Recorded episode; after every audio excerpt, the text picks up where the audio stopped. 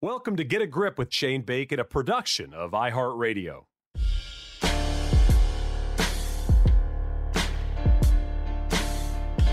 Hey, hey, welcome to the Get a Grip podcast. Uh, my name is Shane Bacon. Appreciate you joining, appreciate you listening, subscribing, all that good stuff. It's been a minute. I've been uh, gallivanting not just across the country, but around the world. I was out in Napa for the Fortinet, of course, got a chance to catch up with Max Homa, and a big congrats to Max, by the way. He and Lacey had their baby boy on uh, I believe it was late Monday night into Tuesday morning. So a shout out to the Homas uh, for the addition to the family. But was out at Fortinet, and then my best buddy in the world, Rusty Reynolds, got married in Montana.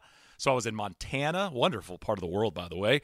And uh, I had a day at home, and then I was in Japan. So uh, Zozo Championship wrapped up. Of course, Keegan won that one and uh, back home and back to the podcast we go. And a great guest, Mark Hubbard, joins this week. One of my favorite guys on the PGA Tour. I think you're going to enjoy the conversation.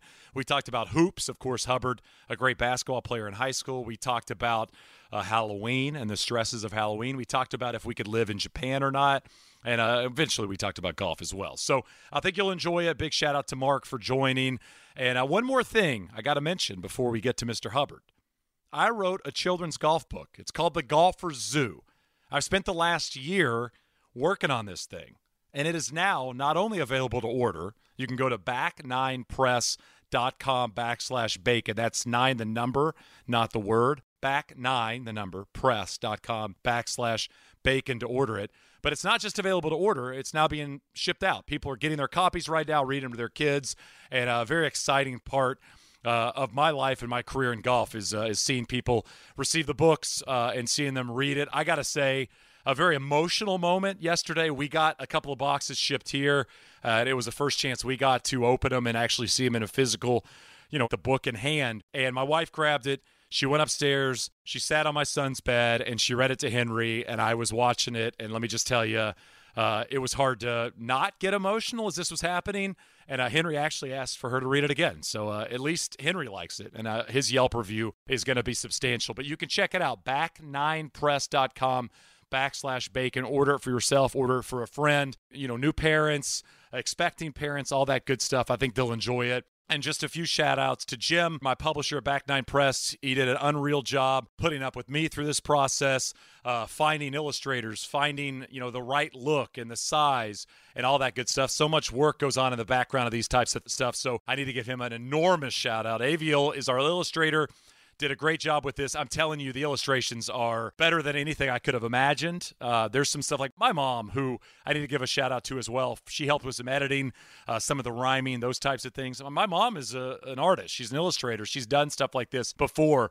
She has been blown away by the illustrations. So, uh, a couple of shout outs. And then, of course, to my wife, Cindy. Uh, she pushed me to take the idea and to execute it. You know, she was very helpful in, you know, do you like this or that?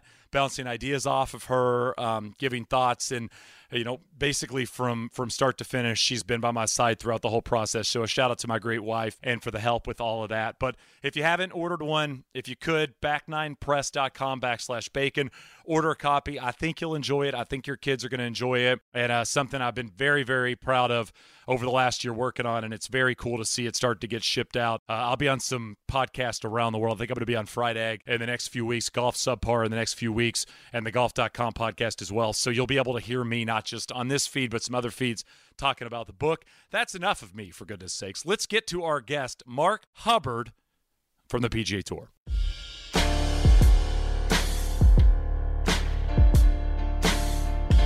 Thank you for joining us. I appreciate it. Uh, so you you are not home, is what you're telling me. You are not home for uh, for the full extent of Halloween, huh? Yeah, I got a load of videos last night and got very depressed to be honest. Uh, missing missing Halloween. My little baby was a cute little butterfly and uh, looked like she had a ball. We had a really cool neighborhood with a bunch of little kids, so she was running around and had a great time. She didn't miss me at all, but I definitely uh, I missed seeing her. So that's Mark Hubbard, by the way, um, joining the podcast. Uh, your daughter Harlow, by the way, um, and this is not meant to be a dig. My puppy, uh, our French bulldog's name is Harlow, so I was very excited to see awesome. Harlow as the name. Um, how old is your daughter? A year and a half. Year and a half. So not quite grasping exactly what Halloween is about, but excited about the dressing up part, and obviously excited about the candy. Uh, and the full report was night went well, no meltdowns, nothing terrible. No, yeah, she had a great time. Definitely doesn't know what's going on, but loves being a butterfly. So it's probably her favorite animal. There you go. Uh, Henry was a minion. I joined in the minion experience. Thanks. Our daughter uh, was a Cabbage Patch Kid, uh, which went over well. And uh, I've decided as a parent, and again, I know you're on the road golfing, but I was talking to a couple of friends of mine last night. Halloween as a parent, I feel like is kind of eclipsing what we see around Christmas. Obviously, kind of the buildup for Christmas might be a little bit bigger, but I feel like Halloween Day is as exhausting as a parent as Christmas morning is. What did your wife have to say? Like, what was it like talking to your wife at 8 p.m. last night? I mean, I, I don't know if this is a, a great question because she's super pregnant right now. Uh, baby number two is due in December. So she's pretty much exhausted all the time, not just Halloween.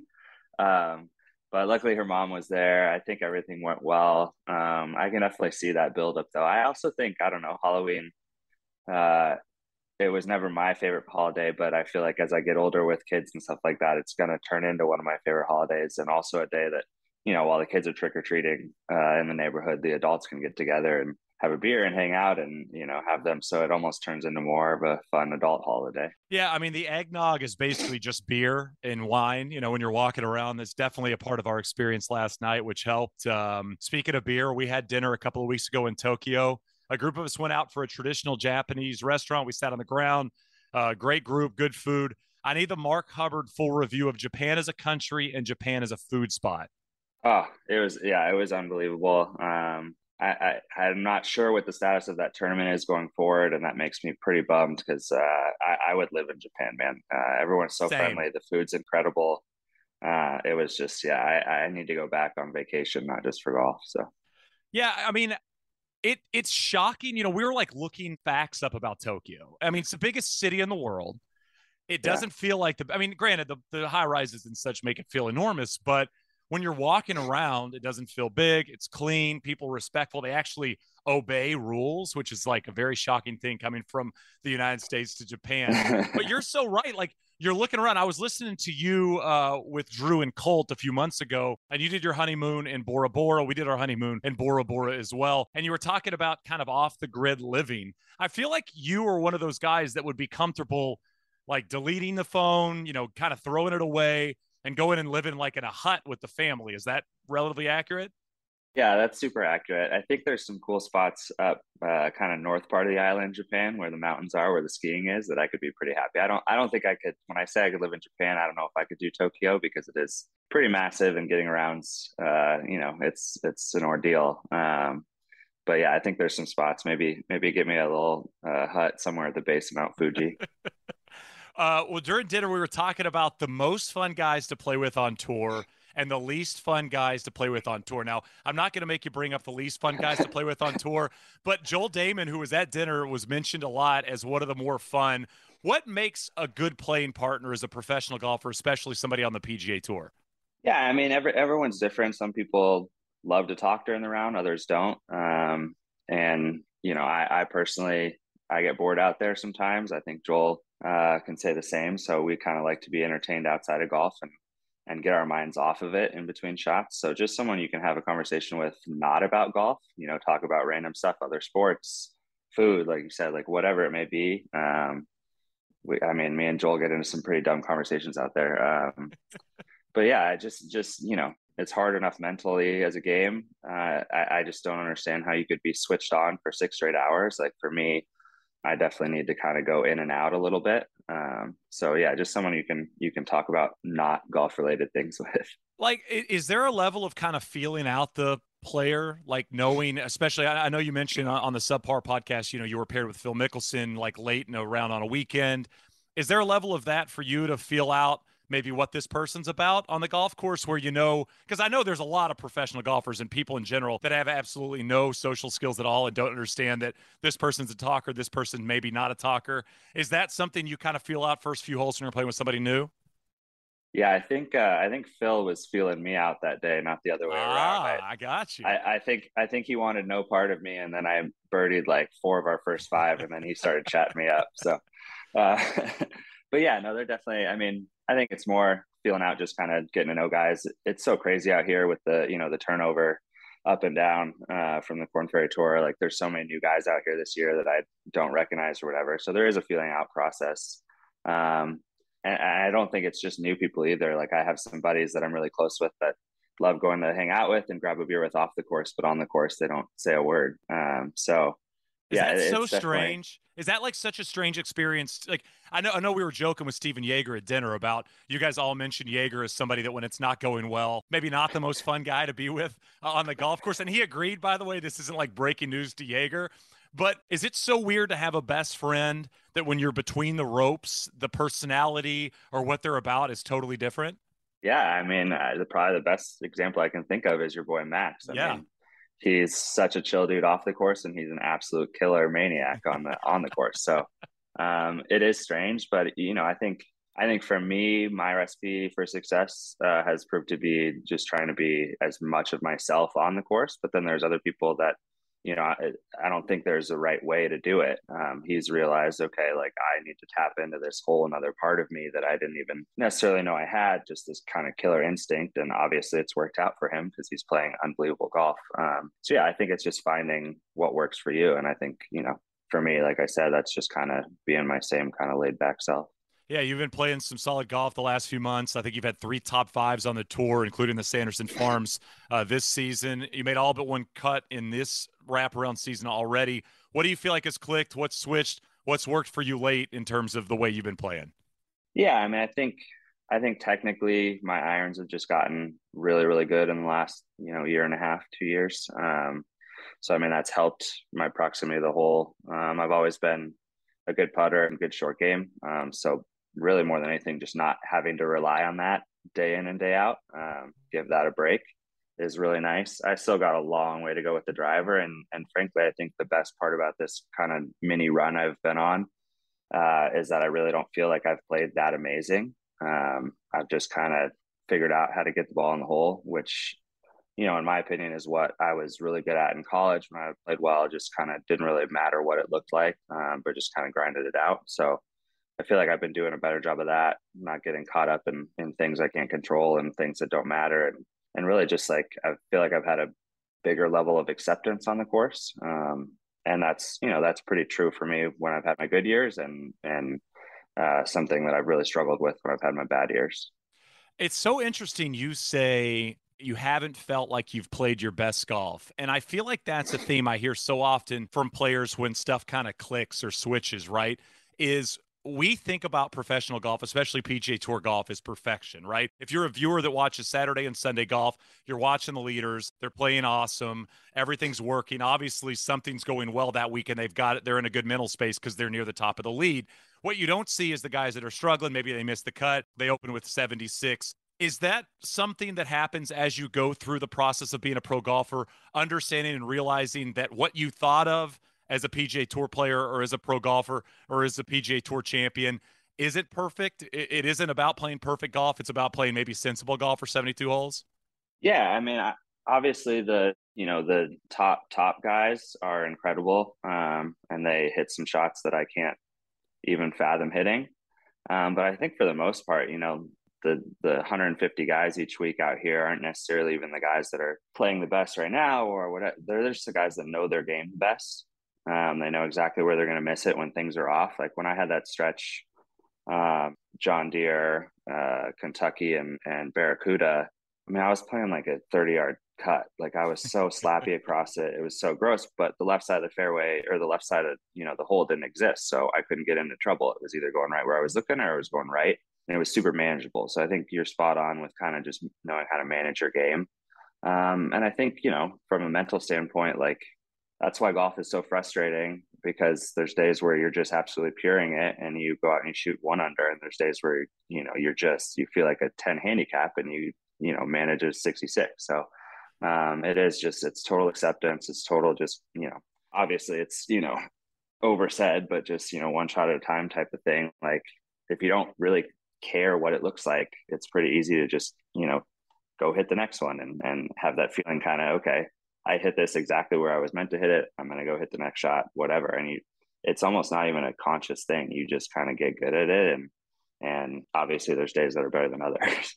Can you tell the story of leading the Sanderson Farms through 54 holes with a hole in your foot? so my daughter dropped a well, she knocked a knife off of our cutting board into my toe. So uh, I just kind of like went straight down. And was this before the turn? Like, was this before Thursday? This was my was week. Headed in? This okay. was my yeah my week off before. Um, so I had like a week to recover. Freak accident more than anything. It just freaked me out because you know, God forbid, it could have hit her or you know, done even worse damage. Um, so that was really more scary than anything. It it definitely didn't feel good, and I was limping around a little bit, but it was it was a pretty small, clean incision. Um, so that happened. Whatever. Went and played there. Went and played Japan. Uh, another off week comes around. Uh, I was telling Amanda I had computer issues because Wednesday of my second off week, I'm cleaning the house. My laptop's sitting on a countertop. I bump it off it falls straight down into the base of my toe like a freaking guillotine Jesus. and just explodes my big toe. So I was limping around even hard. Bermuda is not an easy walk, let me tell you. And I was limping around super hard last week. So I don't know what's going on in my house right now, but I got to wear shoes 24 I was going to say, you need a steel toe shoe sponsorship, like some sort it's, of like red yeah. wing boots or something. To- totally. It's been bad. But yeah, I think this one was actually worse. Um, I, maybe the universe is telling me I shouldn't practice on my off weeks. um, but yeah, yeah, man, it's it's been a struggle feet wise. Uh, you proposed to your now wife on the green uh, on the 18th hole of Pebble Beach during the pro am. I-, I believe it was after the first round, right? Mm-hmm. Yeah. You shot 72 that day. I was wondering what was the cutoff number to you not proposing that day? Like if you'd have shot 78, would you have still got down on a knee? 80, would you have still got down on a knee? Was there a number that would have kept you from doing it?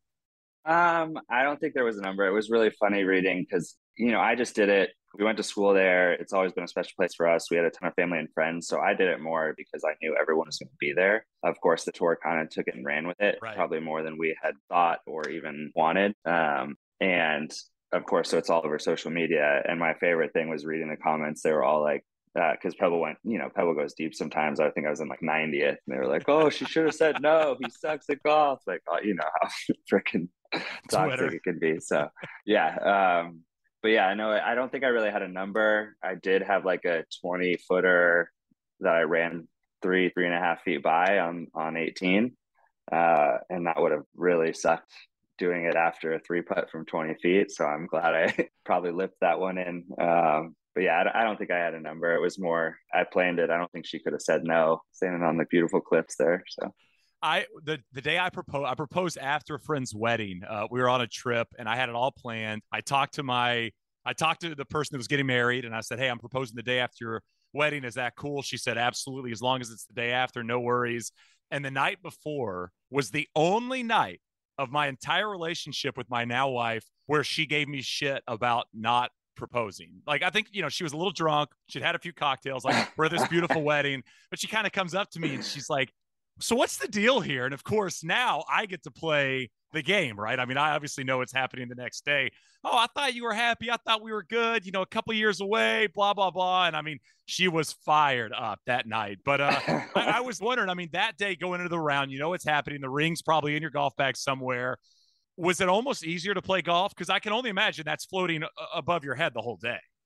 Yeah, I, I wasn't thinking about it a ton until kind of coming down the stretch. Um, my caddy then at the time, Johan, who's one of my good buddies, he uh, he said that was probably the most nervous day he's had. He had it in one in the, the pockets on the yeah, he had it in the pocket. He had like his hand on the zipped up pocket the whole day. Like there's a lot of cliffs out there that that, that, that can fall into the ocean and never be found again. So um, no, I mean I we had been together for so long and um, you know, I just knew that it's actually a really funny story. I, I was gonna say I knew that I couldn't just take her to like, you know, a dinner. We've had a thousand dinners or somewhere. So it had to be somewhere unique. We had apparently a couple years before had a conversation where she had told me that when I proposed, she wanted to be just the two of us. I don't remember this at all, but I did the exact opposite. We ended up on SportsCenter, so uh, good for me. But yeah, so it's, it's, something we look back on. Yeah, so close. Uh, speaking of Johan, you uh, on your PGA Tour profile, and who the hell knows when these things are written or when you've answered these questions, you might have the most random dream foursome of all time. You told me that in Japan. oh my God. E. Harvey Ward, Walter Hagen, and Johan. What the hell? Uh, look, I need you to take me through these four, if you don't mind. Yeah, I'm not a big history guy in terms of, you know, like diving into the history of golf and stuff like that. But uh, two guys that I always, you know, looked at when reading books and stuff like that were Harvey Ward and, and Walter Hagen. Just they seemed like my type of guys. Um, again, like we talked about, just kind of dig it out of the dirt, didn't really care what it looked like, and uh, definitely had a good time back then. I I think uh, I think me and Joel might have missed our our golf era by a couple decades. I think we would have thrived. 60 years, right? Yeah, yeah. I think uh, I think we would have thrived back in those days. Um, and then Johan's, you know, he's one of my best buddies out here, caddied for me for like two and a half years, and also an unbelievable drunk golfer. He uh, was a pretty average pro when he played, had some back stuff, but now since he's uh, he's left professional golf, he can really he can really tear it up and uh, gets better as the drinks go down. So so, so Joel Dahmen's probably the number one ranked drunk golf in the world. I think that's relatively fair to say. I mean, hell, he what he shoot? Yeah. 58 at Mesa after about 12 white yeah. claws. Where's Absolutely. Johan in terms of the OWGR of drunk golfers? Is he top 20, top 30 player in the world if his BAC is like 0.12? Definitely, yeah, definitely.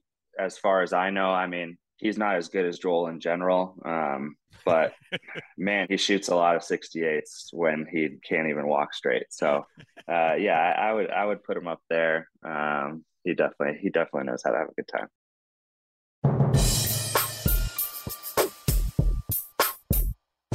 So the the part of the conversation I was most excited about, I wanted to talk some basketball with you. Um, you were all state in b-ball when you were in high school. I know you talked about potentially going and doing both sports in college. You were going to think about playing basketball and golf. Obviously, made the good decision to settle on golf. Uh, let's talk about your hoops game. Um, what kind of player were you? Uh, what was your high score in in high school? Kind of run us through the Mark Hubbard like bio as a basketball player yeah, my my basketball game right now is non-existent. I can't remember the last time I shot a ball on anything but my daughter's little two foot tall hoop. Um, but yeah, I, I, could I could light it up a little in high school. Um, like a shooter, Pretty small.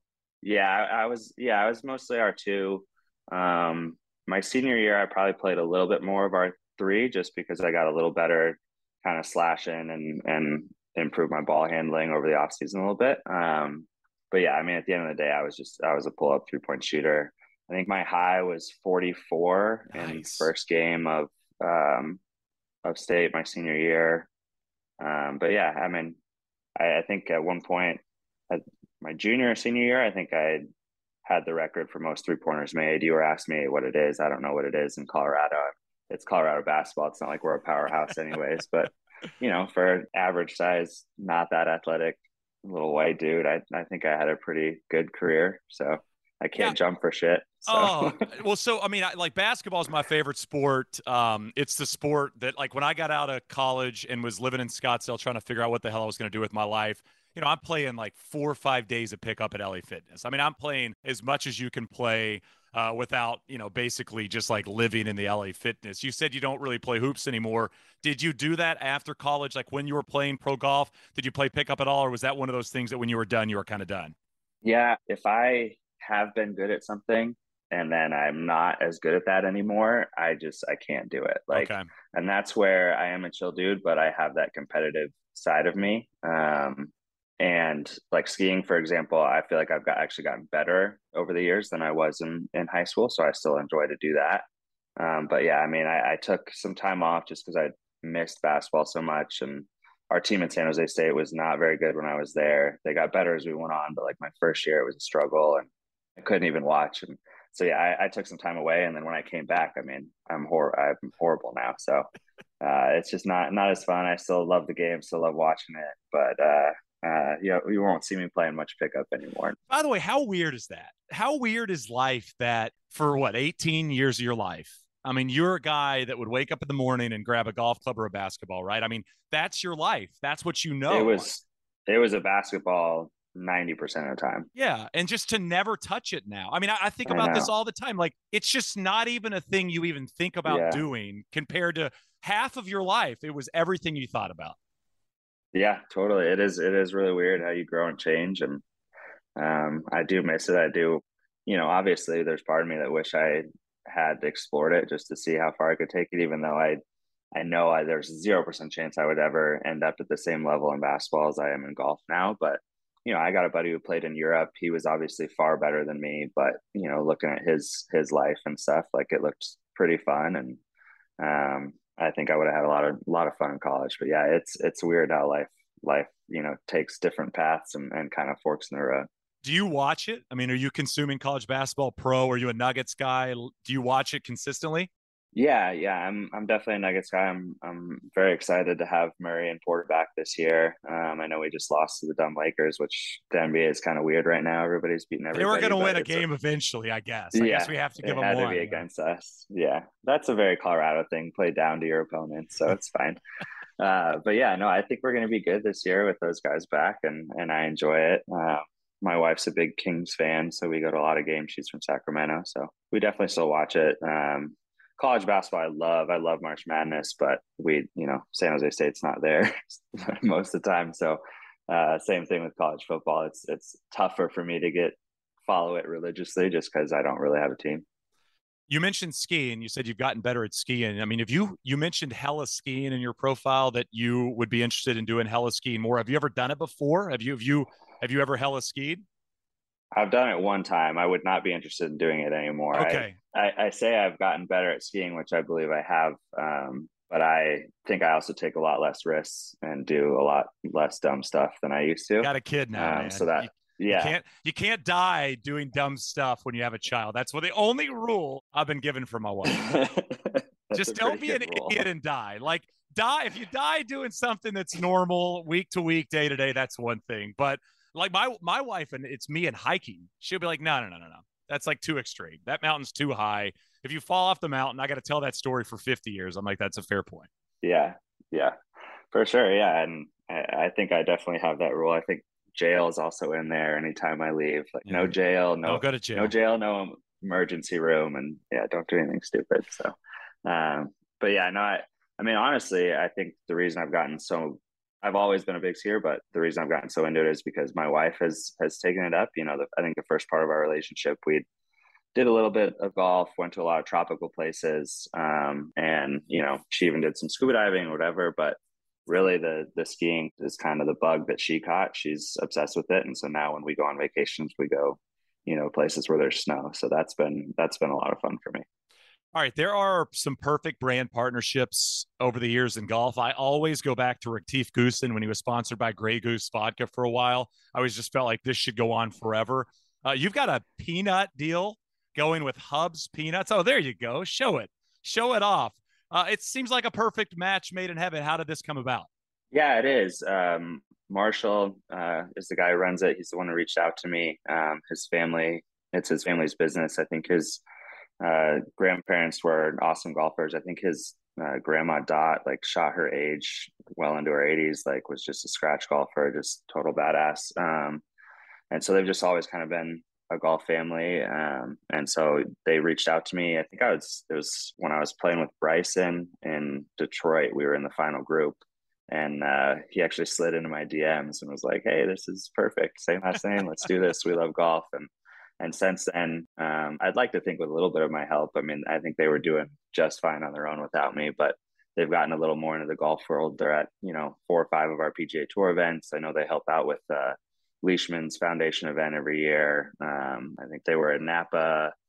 Um, they've been at Quail Hollow before. Yeah. So they're being, they're going to be all over and, and, uh, you know, they kind of, they're smaller. They kind of do more some boutique stores, but then they, they go up and down kind of the southeast coast and uh, supply to a lot of golf courses. So, um, you know, if there's ever a golf course that wants to do some sort of partnership and put their own label on it, they do it, and they do a great job, and they're awesome guys, man.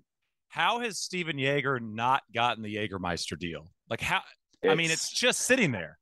I honestly think he's actively trying to not okay. get. I got. we you. actually we played together in Japan, and uh, we had this walking score. Bless his heart, awesome guy. He was with me the day before, but like way too into it, like way too intense. Super did not know. Like he's not a fan. Like you're the scorer, you're just supposed to stay out of the way. And first tee shot, uh, Jaeger hits one bombs it, but in the right rough. And the guy, like, as the ball's leaving the tee, is like, Jaeger oh, bombs. Oh, God. And Jaeger looks around. He's like, Does that come from our score? I'm like, Yeah, it's going to be a long day, bud. so I think he might actively be trying to not have that partnership. It would just be great. I, I keep thinking that you make the golf bag like one of the Jaeger bottles because it kind of looks a little bit like a golf bag. Man, just carry Yeah. that bad boy around. I mean, who's not going to be into that? And you're a guy that has played around with a golf bag. You did the whiteboard last year. Are You still doing the whiteboard? I still have that. So yeah, if you have any So suggestions before. Thursday, yeah, let me know. Let so me know. tell tell people what you're doing with it because are, are you actually get are there has there been companies that have reached out at all? I know you've kind of put some random messages on there, but I think it's one of the more brilliant marketing strategies and opportunities in golf. Yeah, I know I haven't had any companies reach out. It's more just been my buddies, some podcasts have gone on, and then yeah, just some random random ideas. But I uh I have a new bag. Uh they had to kind of rush it to me, so my name didn't get put on it. And uh I just bought this like sticky tape whiteboard paper. Um I've just been kind of rolling with it since. I think I think the fall is probably the end of it. Uh Like Hughes hooked me up with a new bag. It's it's gonna be awesome. They're doing like a big Colorado theme. So um, but yeah, for the time being, if, if there's anything you want me to advertise or any uh, fun things you want me to put on there, You just got to me know. Venmo you Venmo Hubbard 500 bucks and then he'll throw whatever you want on there. That's kind of how it works. we did do that one one day. We put uh, my caddy Kyle's Venmo uh, and asked people to buy him White Claws, and I think he got like a hundred plus dollars Venmo to him. So it's awesome. People do anything for a good laugh. Yeah. Um, now you don't have to mention the player. Uh, you can mention the player if you want. You told an awesome story at dinner. I'd love for you to tell it again. You were paired with a guy a couple years ago at the PGA Championship. You were playing excellent golf through two rounds, and then a professional golfer, somebody that plays professional golf, asked you a question a few holes left that uh, hinted at the fact that he wasn't totally sure who you were. Yeah, uh, it was uh, Michael Ebert. Uh, am I saying his name right? Yeah, yeah. Aussie. Uh, and obviously he's a good player, you know, won in Bermuda last year, I think. So in his own right, good player. But, you know, like at that time, I think it was my first major, but you know, I hadn't had a horrible career. I'd been on tour four or five years. I'm vested, whatever. Uh, and yeah, and I'm I'm playing well through two rounds. You know, I'm probably like five under. He was like three under. You know, like obviously I'm under par at a major. Like things aren't bad, and we we're through about you know 22 holes or 32 holes, like coming down our back nine. And he looks at me. He's like, "So what do you what do you do outside of this?" And I'm like, "What?" Like I do this. Like this is my job. And he the entire time had thought that I was some club pro that had gotten in from the PGA. Like at the time I didn't have the same logos on my shirt. I hadn't, but still I'm like, what are you I'm five under in the PGA championship. Like what? I mean, just to bring it up, like, hey, so uh, you going back to your shop after this, or like, Yeah. if you make the cut, what's the plan? I mean, uncomfortable for him as well, but uh, if nothing else, I'm For sure, sure, a little for bit of sure. Yeah, I mean, I don't know what it, it's something about my face. I don't know. Like I half the time I walk in and they're like, "Oh, caddy registration's over here." I'm like, "Cool, I'll tell my caddy." Like, so I it's it's just kind of my vibe, I guess. Yeah, well, I mean, we were at dinner. We were talking a lot about kind of misconceptions on tour, and uh, something that a few of you guys had brought up is how many pro am partners will talk to you guys about what else you do. Like, what else? What else are you doing? And you're like, well, I play PGA Tour golf. I mean, this is the highest you can get to, right? I mean, this is Fortune 500 level work if you're a pro golfer, and you're asking me what else I do on the outside of this. Yeah. Oh, oh, can you can you like actually make a living doing this? So weird. It's so weird. Uh, yeah, I mean, I think a lot of those guys are are just corporate guys that aren't big golfers. That you know, their company kind of just was like, "Oh, go have a fun day. You like you earned it." Um, but yeah, man, it's it's bizarre. What, what's been the biggest misconception for you? Like from when you were a kid thinking about being a pro golfer to now being a pro golfer on the PGA Tour, what's been something that either has been totally different in a good way or totally different maybe in a way you didn't think it would be? yeah, I mean, there's there's definitely lots of like. Don't get me wrong, my life is super awesome, um, and there's lots of things that have surprised me how fun they are. I think uh, from from a good standpoint, um, just how cool everybody is out here, how many great friends and relationships I've made out here. I kind of thought it would be a lot more cutthroat than it is. Um, I also think that's kind of the nature of the game. Like it is a gentleman's sport, and we're all just kind of playing against ourselves and the golf course, and we can't really control what the other person's doing. So how cool everybody is has been really surprising. Um, I would say though that I think most of the people would agree with this. Um, you know, we grew up putting golf, the PGA Tour, on this pedestal. We think it's going to be insane, and we're going to have a yacht and fly in a private jet. Like me and my high school buddies were like, "Yeah, I'm going to make the PGA Tour, and we're going to buy a castle in Spain, and I'll live there." Like, I can't buy a, a shack in Spain right now. Like, um, it's just a lot. It's a lot harder and a lot less glamorous. Um, you know, obviously the top, you know, 10, 20 guys are living a different, different life. But I mean, for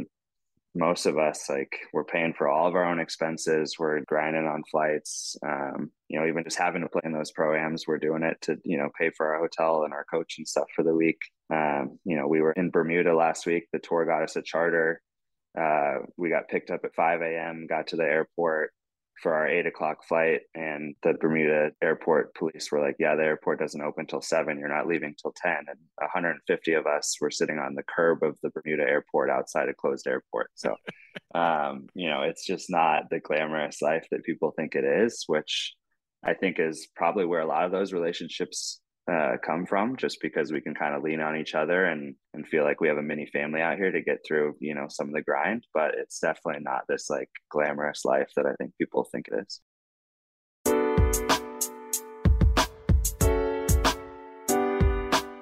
How does the charter seating work? I've always wondered this like a pro like the pga tour has a charter flight. Who gets first class? Who gets the front of coach, if you will, is their coach on these flights? Like, how does that process work? So on the way to Japan, they did it um, just based on your FedEx Cup ranking, um, and then obviously, you know, your wife would sit with you, and then it, you know, kind of went to caddies and their players for. So it kind of, you know, it was definitely based on some sort of order of merit. Um, I don't know if you heard me say that we got to the airport at 5:15 and sat out on a curb till seven, but this charter flight didn't have any order at all. So I got it was just you. a complete Southwest free for all.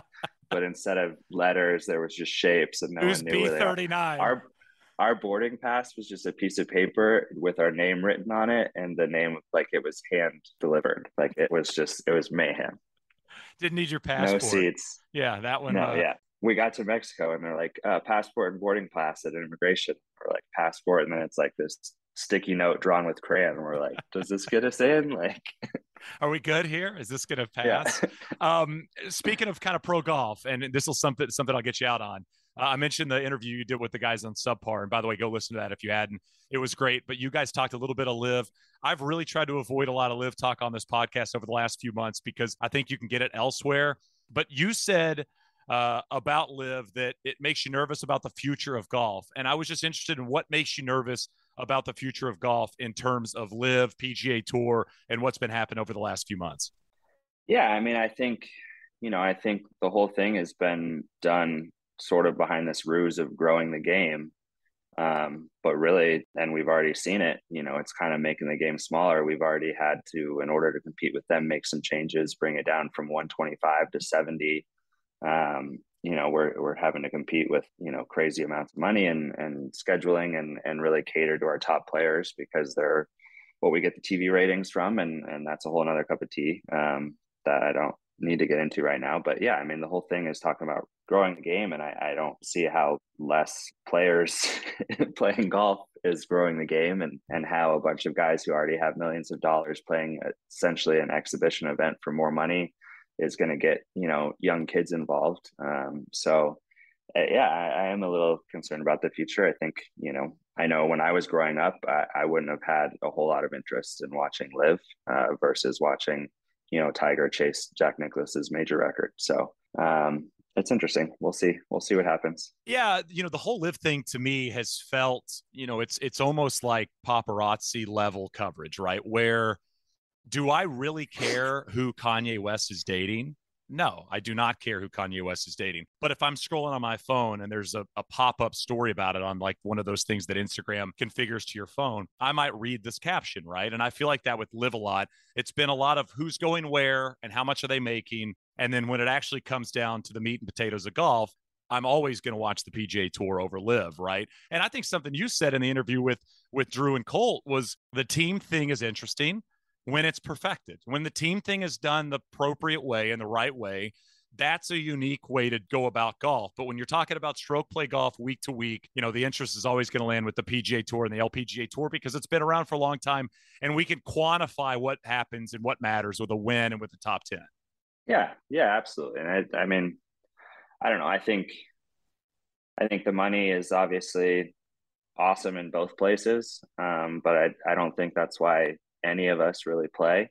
Um, one of my favorite guys I've I've talked to about this is Will Zalatoris, and he's been pretty open saying this too. Like if he won the lottery tomorrow and had you know 150 million dollars or a billion dollars or whatever, he would still play 20, 25 events on the PGA Tour every year because he's not out here for the money. Like he's out here to be as good as he can possibly be, to play as well as he can possibly play, to chase down majors, to chase down history. And, you know, that's something where it's like, I get why those guys went over there. Like I get why Pat Perez went over there. And I don't mean to call him out, but like I just can't imagine, you know, a guy at that stage in his career is going over there and grinding after a 72 when he's got, you know, 30 million bank, he's gonna make another four because his team wins. Um, so in terms of just the golf in general, I think as a sustainability, like I don't think guys are going over there to get better. So essentially that unless they figure out how to perfect that team thing, like the golf itself is probably going to get worse um, just from a competition level. So. Uh, Hubs, real quick, um, since your beard is so epic right now, uh, and I mean, obviously you. are winning the beard comp- competition. I've been growing mine for a bit. Can you give me a grade? It's got a little grade on here, by the way, right now.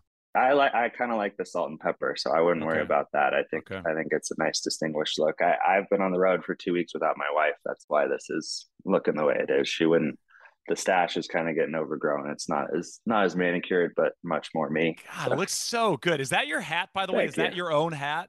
Uh, no, this is um, True Links. They're okay. kind of dead golfer to, brand. You might have. I to, do have, have to get me some of these. Those are really good. Oh yeah. Okay. Yeah, I do have one uh, with the homeless guy on it. If if you want me to go yeah. Let's let's figure let's figure that out. Let, let's get that uh, okay. let's get that sent over. Uh, what's schedule right look like for the rest of the year? What else you playing in? Yeah, I'm gonna, I'm gonna play everything. Like I said, baby number two is coming in December, so uh, I don't know how much practice I'm gonna get in this off season. I don't know how uh, how I'm gonna look in Sony, so I just want to grind grind this uh, fall season off and and get as many points as I can. So I'm here in Mexico this week, and then uh, nice little home event in Houston next week, and then um, Seattle end of the year. Well, awesome. Well, I appreciate the time, Mark Hubbard. Always good to chat with you. Good luck uh, this week. Good luck in Houston. I'll be down in Houston, so I'll run into you and say what's up. And uh, everybody, check out uh, what Hub's about and what he's doing. And um, let's see, let's see a three or four shot lead on the 18th green on Sunday, so we can at least see the Snell on the first putt. Is it? What's the lead got to be? What's the lead got to be on the 18th green for the Snell to hit the first putt? I mean, the first putt it depends. It depends on the length because we're 30 feet away, four shot lead, three shot lead. What what is it? Could it could it be broken out? I think it's three shot lead, hit the first putt normal. Okay. The, the first tap in Snell. And then if it doesn't go in, then I'm just an asshole. And yeah. then I can then I can then tap it in. Then it's just regular. embarrassing. Yeah, then it's embarrassing, but I'll be embarrassed with my winner's check. That's exactly right. So. With with the trophy and uh and the check and the in all the years ahead. Well, I appreciate the time, Mark. Thanks so much. Yeah, I had a blast. Thanks. A big thanks to Mark for taking the time. Uh, obviously, tournament week, so uh, jumping on in the morning on a Tuesday before he had to go out and get his work in. Uh, big thanks to Mark. Just a reminder the Golfer Zoo is out. You can go to back9press.com backslash bacon and order a copy. Uh, and that does it for uh, this week's. Got a really different episode coming next week. Uh, I've got a good friend of the program and someone you probably listen to on a weekly basis uh, going to join me, and we're going to talk about golf scrambles. We're going to dive into golf scrambles, the good, the bad, the ugly. Uh, we're going to ask for you know submissions from you all on social media about your best scramble stories and your best experiences in golf scrambles. So look for that on Twitter, and we'll be back next week. Get a grip with Shane Bacon is a production of iHeartRadio.